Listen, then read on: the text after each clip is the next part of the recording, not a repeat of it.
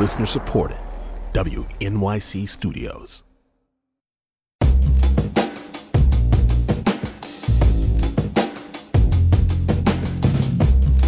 Hi there, it's Politics with Amy Walter on The Takeaway.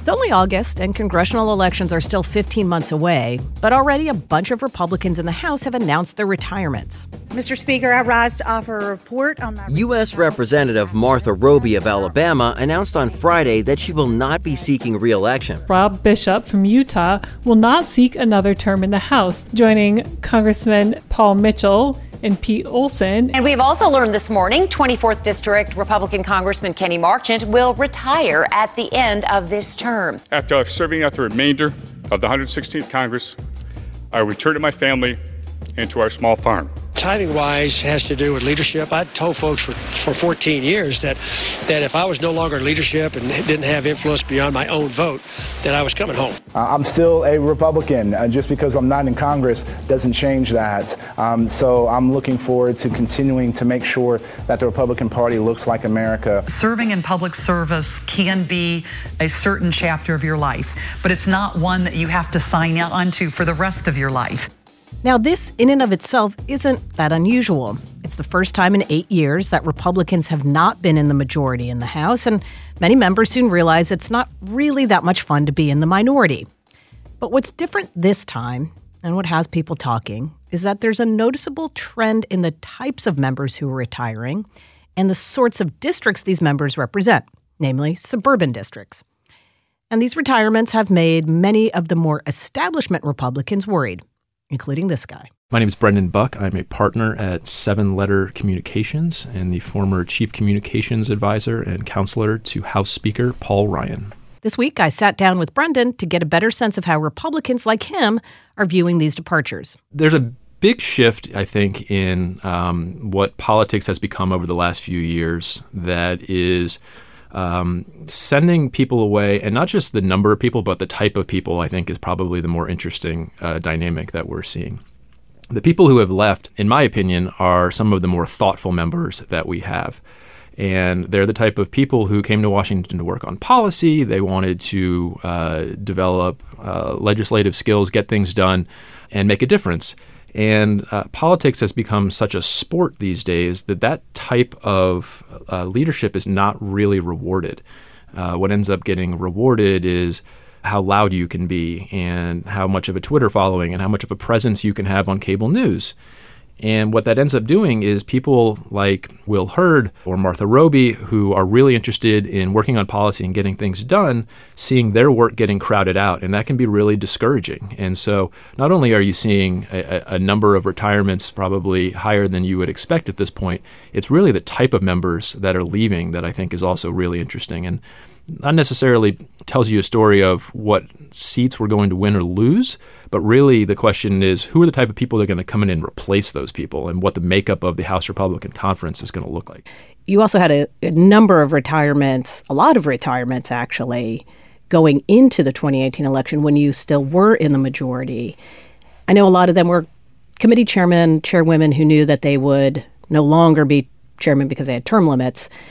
But it seems to me that that this frustration is about more than just being in the minority, right? And that it's been building, would you say, even before Trump, or is Trump really the catalyst here?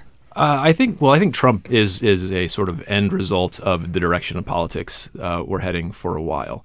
And you know, my former boss used to talk about it as the entertainment wings of the parties are on the rise. And as I was saying, you know, if you think politics is sport right now, this is a great time to be in politics. If you think it's about hyperbole and railing against your opponent and getting a lot of attention for yourself, that's the type of people you want to have in Congress right now. But that can be really frustrating to people who aren't like that. We often talk about how there are two types in Congress there are beers and there are doers. And what you're seeing is the people who are beers, who just want to be a member of Congress and want to have a platform, are having a, a moment. But the doers are getting really frustrated right now. And it is not a great lifestyle when the focus of an entire week is perhaps something that the president tweeted or is uh, whatever the outrage of the week is, um, rather than what you're working on to get things done. And it's, it's harder than ever to get things done. And I think that's part of it as well. Let's also talk about some of the people who are retiring, where they are retiring from. We've heard a lot about retirements from Texas and retirements from suburban areas. Sometimes those are Texas suburbs, yes. sometimes they're suburban areas outside of Texas. But the fact is, Democrats' greatest movement, where they've been the most successful in 2018, and it looks like going into 2020, are these formerly Republican suburbs. What's going on there? Yeah, this is even less an issue of policy. It is about uh, the temperament, and uh, I think a lot of it you you have to look to the president um, for. My hometown, I think, is a great example. I'm from the Atlanta suburbs, Georgia's 6th congressional district. This used to be Congressman Tom Price, a big conservative. It used to be former Speaker Newt Gingrich. And now it is not only um, a seat held by a Democrat, it is held uh, by an anti gun activist Democrat whose uh, son was tragically lost to gun violence. And it's a shift you're seeing all across the country. And it, again, I think it is less about um, disagreements over policy. I don't think that that area is necessarily any less interested in tax cuts or deregulation or a strong military as it used to be.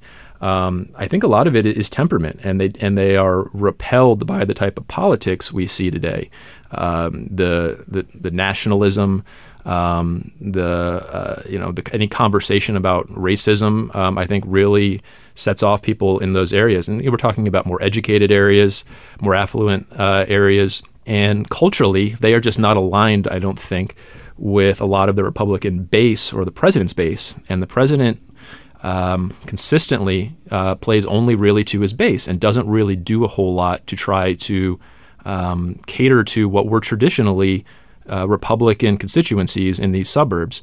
And over time, if you just ignore those constituencies and only play to a more nationalist, uh, anti-immigrant, populist base, uh, it's eventually it's going to it's going to show, and it's starting to. And do you think those suburbs are ever going to come back? I think that it's possible because again, I, I don't know that there's necessarily a, a, shift away from some of the core things that Republicans have have traditionally talked about.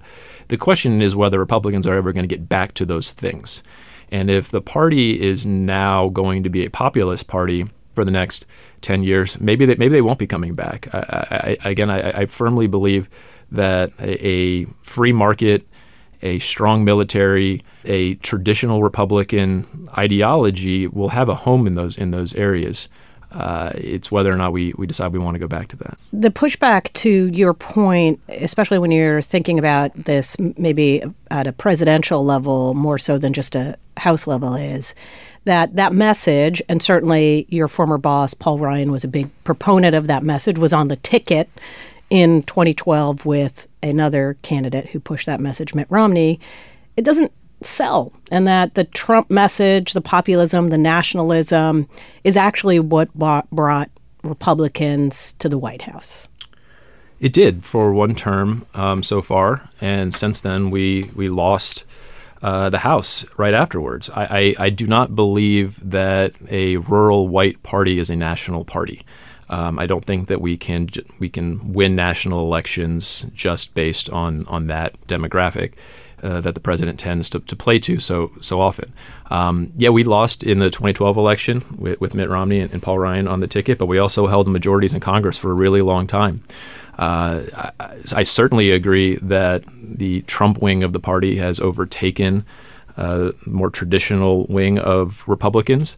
Uh, but uh, we've had a pretty good long run before that, and I don't know that I'm ready to say that uh, the uh, Trump style of politics is one that it can hold national office f- for a, a, period of time. Do you think that for the folks on the Republican side who have retired, some of whom have been vocally critical of President Trump, that they've basically given up on the party? Or do you think they're just sort of waiting for Trump to no longer be in office. I certainly think that there are some members who are not comfortable running alongside the president and what his type of politics uh, does it makes them uncomfortable and it's not reflective uh, of who they are. I don't know what the long game is. Uh, certainly, one of the effects of these retirements is that you're going to have a lot more Trump-like members of Congress that are going to be there. I think even if he does not get reelected, I think there's going to be a relatively long tail uh, of his his effect on the party and how long populism becomes sort of central to the, who the party is. The reality is this is um, Trump's party at this point, and I don't know how that's going to change anytime soon. Is that part of the reason that the speaker left as well? Was the frustration with the president, and you either work with him or you get attacked? I think he was pretty clear that the reason he left was he realized his kids were only going to be in the house for another few years, and he wanted to be a full time dad and a, and a full time husband, and that's what he's doing. But you know, I, I don't want to suggest that that being speaker in, in, the Trump era is not a challenge, and, and, it certainly was. And I think all of us were, were, tired by by the end of it, but that certainly wasn't uh, his his motivating factor. Were you around when he would he say to the president or others around the president, "Look, we're losing these suburbs. We are losing these members." Who are thoughtful legislators. We're losing people who could hold on to districts that no other Republican could. Yeah, I think the not to divulge private conversations too much, but he would regularly talk to the president about how, uh, particularly the suburbs, were an important area for us, and that we need to make sure that we're not doing things to to undermine members there. I think our advice to the White House was that we need to be focusing more on the economy uh, rather than immigration.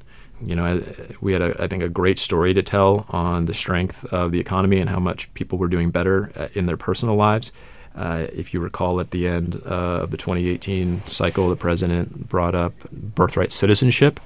I certainly think that hurt some of our members, maybe like a Carlos Curbelo in, in the Miami area, uh, who unexpectedly lost. Um, so yeah, yeah. I mean, the, the speaker's message, and I don't, I don't, think it's any secret, was that we need to be focusing and running on on a strong economy, uh, and not necessarily some of the more anti-immigration populist messages. Yeah. So the president didn't really take his advice. No, not so much. Brendan Buck, thank you so much yeah, for coming pleasure. in and talking with me. Happy to do it. Thank you. Brendan Buck is a partner at Seven Letter Communications and the former chief communications advisor and counselor to Speaker Paul Ryan.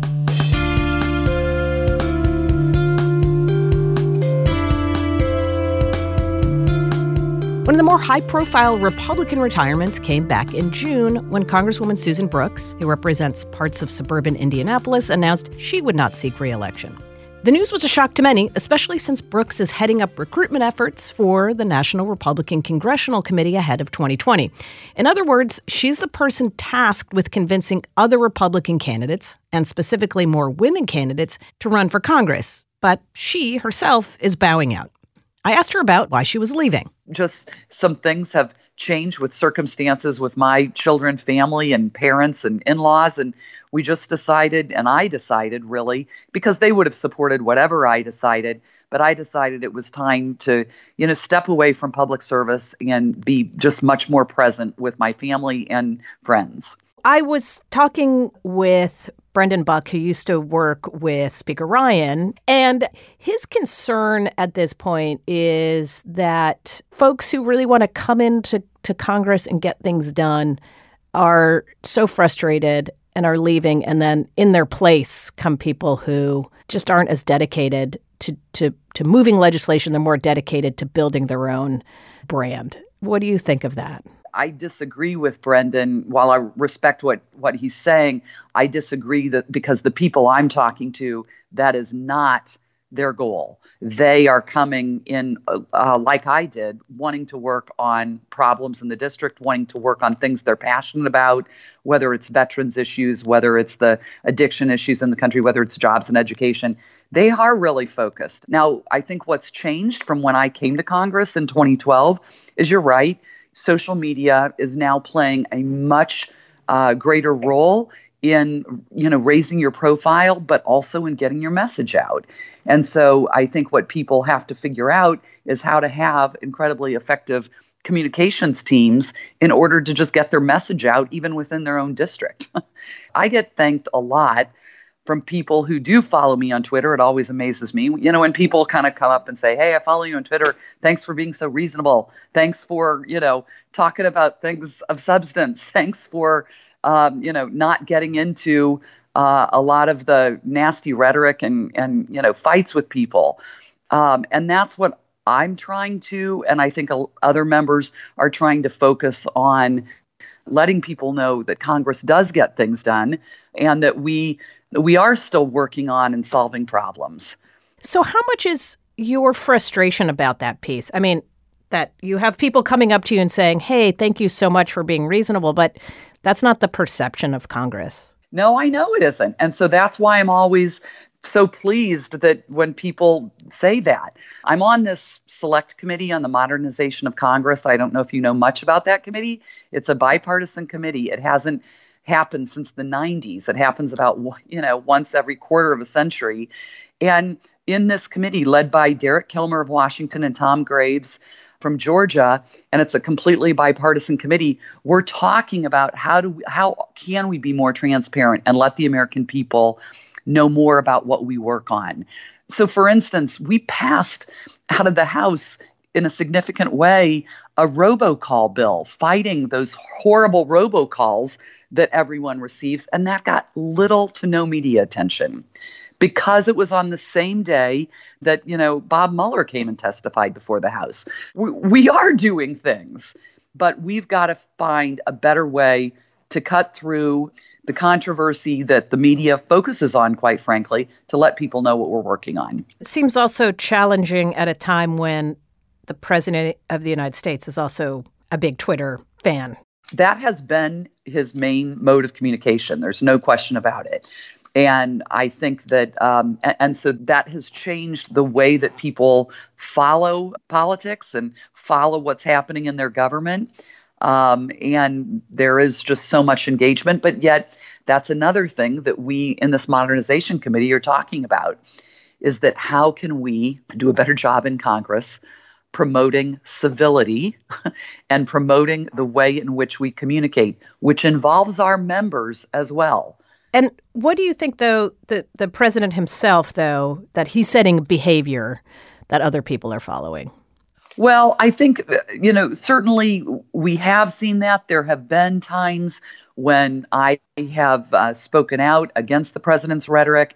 And there have certainly been times when I've expressed my frustration. But I think, you know, it's also hard to, you know, point fingers at someone else we're trying to remind people that as leaders of the country, we we do need to be setting the tone. We need to be demonstrating civility, and and it's not just the president. It is really across uh, kind of public life in many ways. You understand this. Many of your colleagues in the House understand this and how to win the suburbs, and, and in some cases, win the suburbs back from Democrats. Do you think the White House is with you on this? Yeah, you know, I don't. Uh, I would certainly hope so. I mean, I think the White House appreciates that we got a lot more done when we had a Republican controlled House. And so we need to get the House back. And I think that we can get the House back. I, I don't get to see him as often as I used to, but I, I think Vice President Pence. Uh, someone you know born with and has lived the mantra of Hoosier hospitality, and I think has uh, done really fine job being a, a, model of civility. And he always has. I mean, he and I were in law school together, so I've known him a very long time. This is back in the 80s, you know, and I, I think that we just, um, that's what it's going to take to win back the suburbs to, um, and I think we can. I really do. I think this last, you know, election cycle, it's so, it's so common historically for you know the president's party to lose the house in that next election cycle. And we saw that. But i think we can also uh, break that tradition by getting it back by picking up 18 seats. That's what we need to win.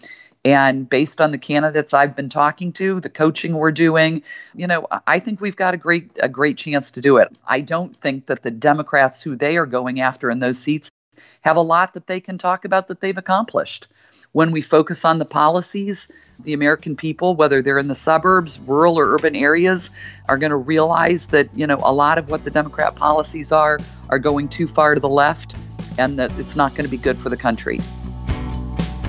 Congresswoman Susan Brooks represents Indiana's 5th congressional district. After the break, we go to Texas and ask if the House shakeup is enough to turn the Lone Star State blue. It's politics with Amy Walter from The Takeaway. At Radiolab, we love nothing more than nerding out about science, neuroscience, chemistry. But but we do also like to get into other kinds of stories. Stories about policing or politics, country music, hockey, sex of bugs. Regardless of whether we're looking at science or not science, we bring a rigorous curiosity to get you the answers. And hopefully make you see the world anew. Radiolab, adventures on the edge of what we think we know. Wherever you get your podcasts.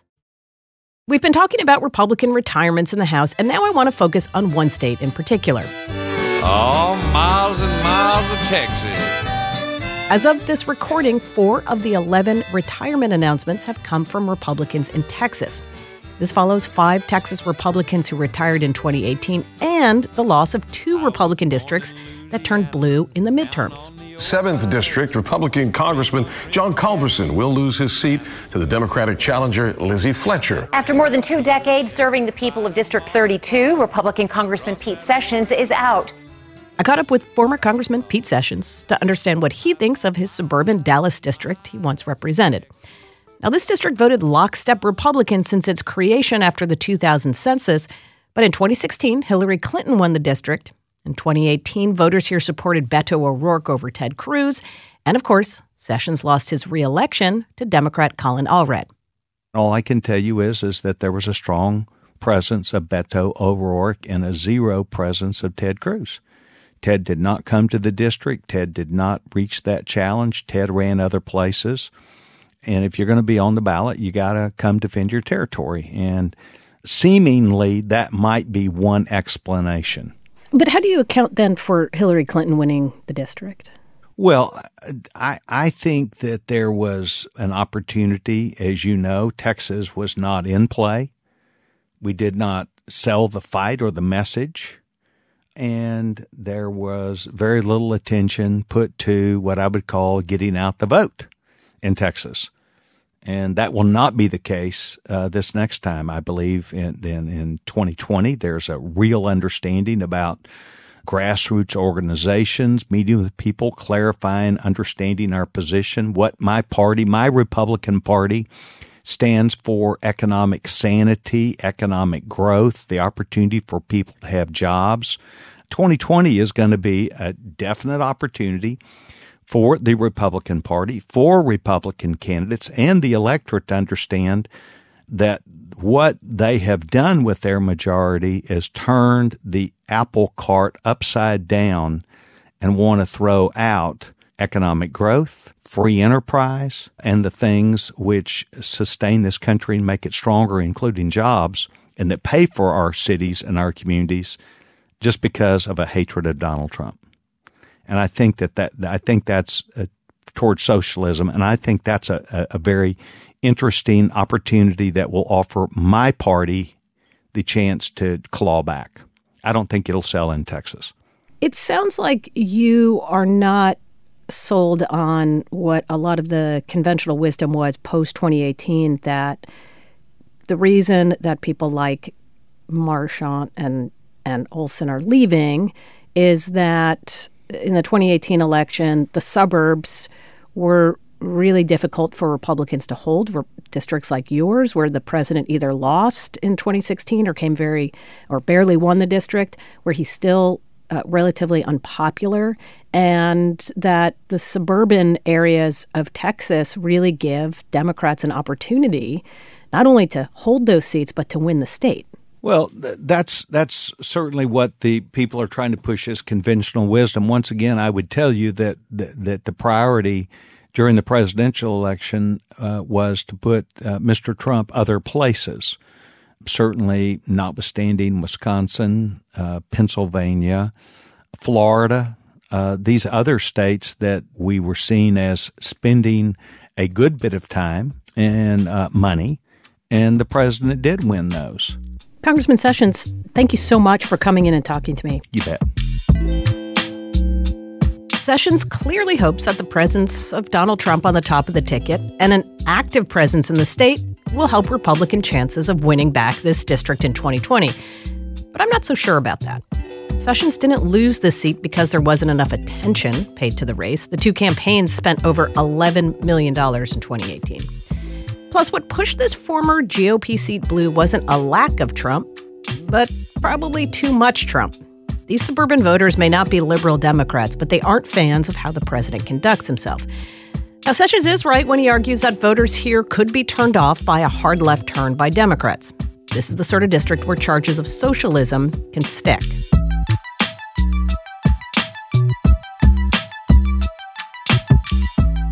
Years, pundits have speculated that Texas could go blue.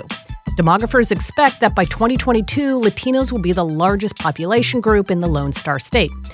Meanwhile, explosive economic growth in Texas has brought lots of new residents, many of them from blue states like California. Now, that speculation came to a head in 2013. Fresh off re election victory, former Obama campaign field director Jeremy Bird founded a group called Battleground Texas with the goal of putting the state in play. Also that year, State Senator Wendy Davis, who gained national attention for her fight on abortion rights, ran for governor. Now, Democrats flopped in the 2014 election, but in 2016, Democrat Hillary Clinton improved on Obama's 2012 performance in the state. She lost it by nine points compared to Obama's 16 point loss. Then in 2016, Democrats in Texas pulled off wins in competitive congressional districts and across state offices. And of course, the race that caught everyone's attention between Beto O'Rourke and Senator Ted Cruz. O'Rourke shocked many as he inched within striking distance of the well known incumbent.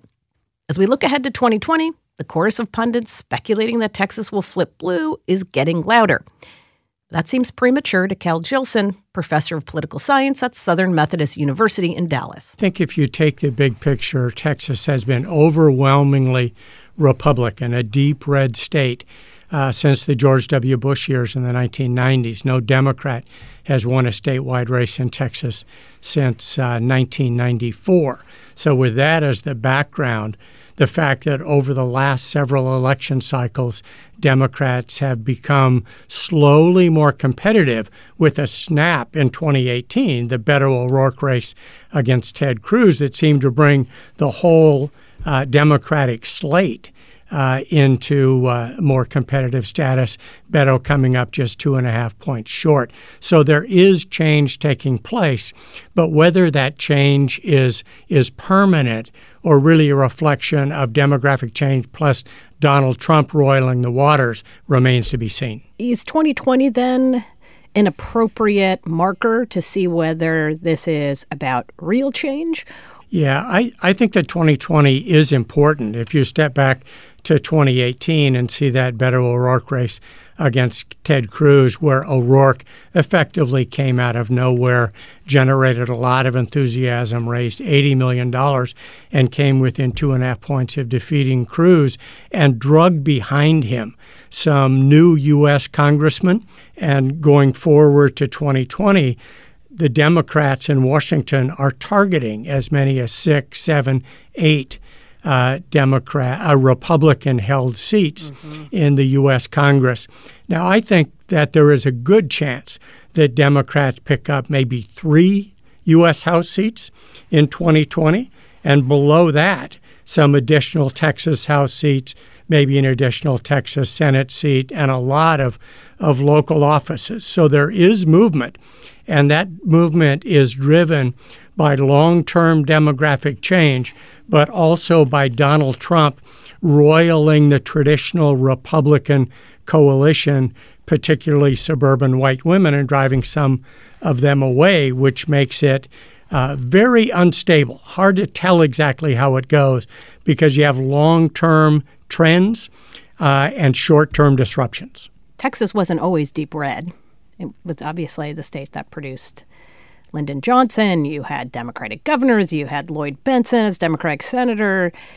It was only really, as you said, in the 1990s that it turned into its deep red color. So, as you look at how Texas moved from Dem to Republican, was that a similar trajectory that it was slow, slow, slow, and then boom, it was pretty clear that it was now Republican? Or did it seem to happen almost all at once? If you think about Texas historically, it was a Democratic state. It wasn't a blue mm-hmm. state as we think about it now, right. but it was one party Democrat. And then the, the Democratic dominance began to come apart. They were increasingly vulnerable till John Tower won a statewide race in, in Texas in 1961, and then in 1978. Uh, Bill Clements was the first Republican governor in Texas since Reconstruction. And so that period, 1960s, 70s, and 80s, running up to George W. Bush's entrance onto the scene, was two party competition. But it's the 1990s behind Bush that, that became uh, clear Republican dominance. And what's happening to the Republicans in Texas right now is not unlike what happened to the Democrats in those decades where two party competition came to Texas. So, what's what's changed about the Texas electorate that makes two party competition in Texas possible? There is a demographic flow over the border and into Texas that over the last couple decades has accounted for about half of the population change. And then there is uh, population replacement, where where the, the, the whites are not replacing uh, population at a very uh, rapid rate. Hispanics and Asians are growing much more rapidly. And then there is the in migration from other parts of the country, whether that's down out of the Rust Belt or from California to Texas. And some of that in migration is from blue states into Texas, but you've also got longtime Texans looking at state and national politics and say, my traditional conservative mm. Republican preferences are shaken by what I see Donald Trump doing on the border, what I see him doing in international trade, what I see him doing in international affairs more generally. So there are lots of sources of change, all of which make the Republican Party in Texas more vulnerable. Can we talk about some of those things? What what some of the issues are that the suburban voters, especially suburban women voters, are feeling frustrated, angry, embarrassed about with the president? I think that that suburban women, in particular, uh, people. Uh, uh, with comfortable suburban lives, probably college education, are raising their children and they're teaching him to be kind to other people, you know, those sorts of things. And Donald Trump is uh, uh, is calling people names, and it's just off-putting. And then you get beyond that to the border, uh, and and you get people coming across the border looking for asylum, for example, uh, raped on the way through Mexico, coming because the gangs are threatening them in Honduras, Guatemala, and El Salvador, and they they are you know, in a pitiful situation with children on their hip, uh, family separation, the children uh, in cages as they're described, uh, and voters look at that uh, and are are repelled by it. And I think that has cost Republicans in these suburban districts, not just in the South, but throughout the country. I had spoken with former Congressman Pete Sessions earlier today, and his point uh, is that Democrats are going to be vulnerable in these suburbs in 2020 because the Democratic majority in the House and potentially the nominee that Democrats put forward to face Donald Trump are much more left leaning, especially on economic issues, than the folks in the suburbs. We've heard a lot about Medicare for all. Obviously, President Trump throws out terms like socialism, open borders. Well, I expect that Trump will carry Texas. I don't. I don't really see uh, Texas going blue at the presidential level in 2020. If I had to guess, and I don't have to guess, but but I will, I would suggest that he he wins it by less than nine. I think that, that Pete Sessions is obviously right that the most vulnerable time for a newly elected congressman is in his or her first reelection. Uh, but those kinds of districts held by newly elected congressmen, some of those will probably be given back uh, to the Republicans, but Democrats will take other seats that Republicans now hold. That Will Hurd seat uh, in South Texas that runs from El Paso uh, along the border for 800 miles is very likely to go to a Democrat. I think Pete Olson's district southwest of Houston is likely to go to a Democrat, and maybe this Kenny Marchant district up here in North Texas as well. And I think what Pete and other Republicans, including Donald Trump, need to be very, very worried about is that their principal calling card to the Republican electorate is the steady economy, its growth, its prosperity, stock market gains. This trade war with China is roiling all of that. If a recession were to hit, in 2020, as some people talk about, I think that takes away one of the principal talking points that Donald Trump will have. How will we know how steady or not steady the Republican hold is on the state? You you look at the, the margins by which mm. the the Republican slate in Texas is winning. Uh, governor Greg Abbott, very popular Republican governor, and the Republican slate in 2014, from the governor at the top all the way down to foolish Republican candidates, all won by 20 points. In 2018, Abbott won re-election by 13 points. Uh, and so Republican margins at the presidential level, the gubernatorial level, are falling. And what you would think the Republican leadership in Texas would be doing would be trying to put together an agenda that would speak to the concerns of uh, independents, Hispanic voters, those conservative, often female voters in the suburbs, in order to sort of call them back. They're not doing that. They're doing bathroom bills, they're doing tax cuts, they're doing uh, sort of right leaning conservative uh, proposals. So if that's their agenda going forward, and Donald Trump continues to roil the waters, and Democrats can put up decent candidates, you could bring forward two party competition in Texas in the next few electoral cycles. In hmm. 2020, if Texas is in play, it means the Democrats already won 40 states. But if you go forward into the mid 2020s and beyond, unless the Republicans adjust in terms of agenda and policy, Democrats will be competitive uh, middle of the decade and beyond. Cal Jillson, thank you so much for coming in and talking with me. It's a great pleasure. Now, SMU's Cal Jillson isn't alone in his skepticism that Democrats can flip the Lone Star State in 2020. The Washington Post's David Byler says it would require an 11 point shift from Republican to Democrat in 2020. A shift that big, he says, isn't impossible, but it's very rare. But as significant demographic shifts in Texas continue to take place, and the Republican Party fumbles with how to deal with the president, whose comments alienate a key piece of the electorate they thought they could count on, Texas Democrats are ready to take advantage. Fresh off Beto's almost win, the state's already starting to get some of the national resources that were previously reserved for places like Ohio and Pennsylvania. To Manny Garcia, executive director of the Texas Democratic Party, the state is ripe to flip. Texas is the biggest battleground state in the country now, and poll after poll after poll is showing it again. When you when you ask Texans would they vote for Donald Trump or someone else, someone else is winning. In 2016, for the first time in two decades, Texas Democrats posted a single digit outcome in the presidential race. In 2018, we famously saw the United States Senate race, uh, Beto O'Rourke versus Ted Cruz, and we cut that margin all the way down to 2.5 points looking at that trajectory, looking at how much growth we have, it, it, it is it, within our grasp. We're nine seats away from flipping the Texas House. We have more congressional targets here than in any state in the country. We have a United States Senate race that's already within the margin of error, and we have our presidential race. So um, it's incredibly exciting, and there there is a lot of targets on the uh, on the field for us.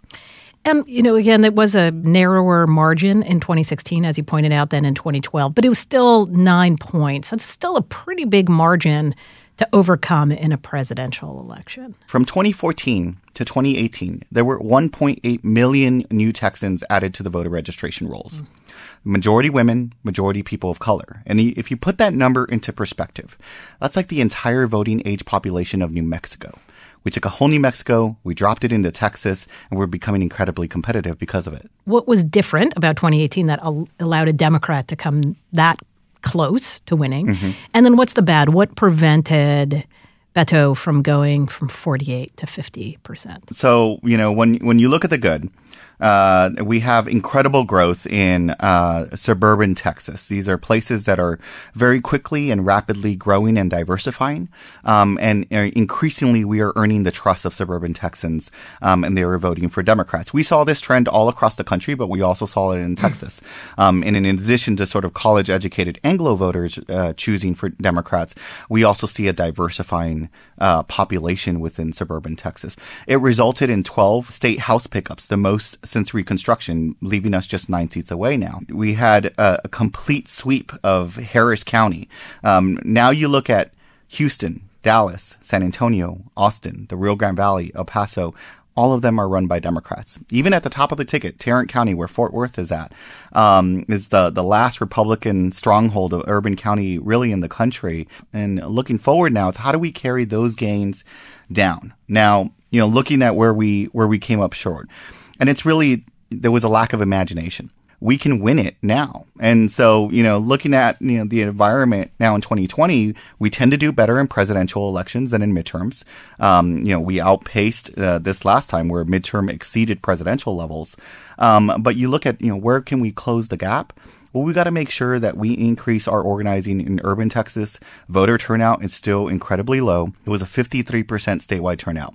But if you look at our incumbent districts that are, that are run by Democrats right now, that turnout was only 38%. If you split the difference, we win statewide. Um, so, you know, th- there's a lot of work to do there, and we need to make sure that we get folks energized and mobilized. You all can increase your turnout, but there's still a lot of folks in uh, places outside of those urban and suburban areas that are going to turn out and probably turn out in record numbers for the president when you look at, at, at, the presidential cycle, just historically over time, uh, you see that Republican cycle after cycle after cycle have been stagnant in their growth. It's it's only a slight increase in turnout and then raw number of the number of folks Texans that come out to vote for them. But what you've seen on the Democratic side is tremendous growth. Between 2012 and 2016, more than 600,000 new voters coming out. Between 2016 and 2018, another 160,000 and then you look at who has not voted. Well, 2.4 million Texans, Hispanics, Latinos, African Americans, Asian American Pacific Islanders, folks that are inclined to vote for the Democratic Party, are registered to vote, but have not been participating. It's our job to engage those folks, to tell them what's at stake, to get them fired up about our candidates up and down the ballot, um, and to make sure that we make our case. And I, I think if we do, we win. The Latino vote in Texas has been dubbed many things, but one has been the sleeping giant. That when the Latino voters come of age, they're going to um, sort of assert themselves in a way that is helpful for, for Democrats. And just looking through the exit polls in the last couple of elections, you find that while they uh, Latinos made up a little more than a quarter of the vote, they still gave over 30% of the vote to Donald Trump and Ted Cruz. So, what is going on, do you think? I think pundits need to understand that the Latino community is incredibly diverse. Mm-hmm. Um, you also have to think about the economic status, the differences, the, the, growing up in different communities, whether you grew up in the border and other places, and all of those are different dynamics that affect people's uh, shared experiences, their values, and what their party preference is at the end of the day. And we're not going to be able to get to 100% of the Latino vote. What we are going to be able to do is we're going to make sure that we identify those voters who are inclined to vote for our, our way, make our case, use our resources as effectively and efficiently to wrap around their lives, um, and to engage them. Are you worried that Democrats ultimately um, they pursue an agenda that just doesn't sell in some of these n- new Democratic pickup seats in in the suburbs. You know, Donald Trump has been the best persuasion program for Democrats that we have seen. Uh, what these suburban voters have seen disgusts them, and because of it, they have actively chosen something that's the exact opposite of what they're seeing from Donald Trump and the Republican establishment. When you ask these voters about, you know, what, what do you care about? What are the issues that are motivating? It's healthcare, it's education, it's you know the growth of uh, my community, transportation, infrastructure. Um, how are you doing something on gun violence? And it turns out when you ask the Democratic base and, and non-voters what are their concerns, it's also healthcare and education and economics and, and all the same issues. Um, so you know you don't have to choose between both. You you can uh, engage on that issue set, um, and I think folks will be responsive to it. Manny Garcia, thanks for taking the time to talk with me. Thank you for having me. Manny Garcia is executive director of the Texas Democratic Party. Here's one more thought for me today. I spent a lot of time with members of Congress, well, more accurately, with candidates running for Congress. So this point from Brendan Buck really stuck with me. Ultimately, this comes down to voters and the American people. And in a lot of ways, these members of Congress are acting rationally because this is what people want where they're from, and this is what people want nationally. It's easy to blame our political dysfunction on stuff that has nothing to do with us. You know, it's a Washington, D.C. swamp thing. But these people didn't get to D.C. on their own, they were elected by us. If you want to see more members of Congress who are reasonable and fewer who are partisan bomb throwers, well, you need to show up and vote. Especially, it means you need to show up and vote in primaries. Voter participation in the primaries is traditionally really, really low, which means the voices of the extremes get outside influence. That influence can be easily diluted, however, by people who want to see more thoughtful and measured representatives. But those people need to show up. That's all for us today. Remember, you can always find us on Facebook and leave us a comment there. And of course, call anytime at 8778 My Take or send us a tweet. I'm at Amy E. Walter, and the show is At The Takeaway. Our team is Amber Hall, Patricia Jacob, Jay Cowit, Vince Fairchild, Claire McKean, Debbie Daughtry, Polly Irungu, Jivika Varma, and Deirdre Debke. Thanks so much for listening. This is Politics with Amy Walter on The Takeaway.